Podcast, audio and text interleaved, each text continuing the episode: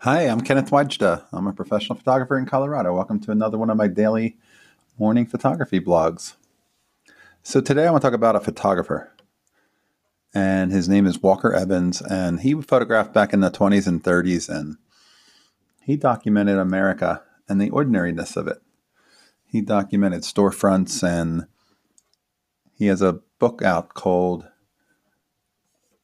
American Photographs. And if you are looking up his work, take a look. I think you'll see that there is a lot of influence on what he worked on that people do nowadays and shoot similarly.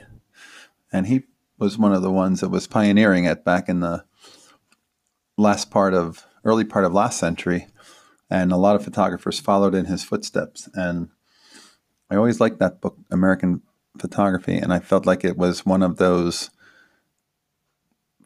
books that lets you go back in time and see things in a way that they used to be and how the prices were and how people dressed and it's really time travel. I've often said that photography is a sort sort of time travel in that it allows you to go back and relive things and that's certainly the case with his work. So his name is Walker Evans. I highly recommend taking a look at his work, and you may find yourself inspired. All right, that's today's photography talk. If you're enjoying these, hit the subscribe button, and we'll talk photography again right tomorrow. All right. Thanks for listening. Here's a good light.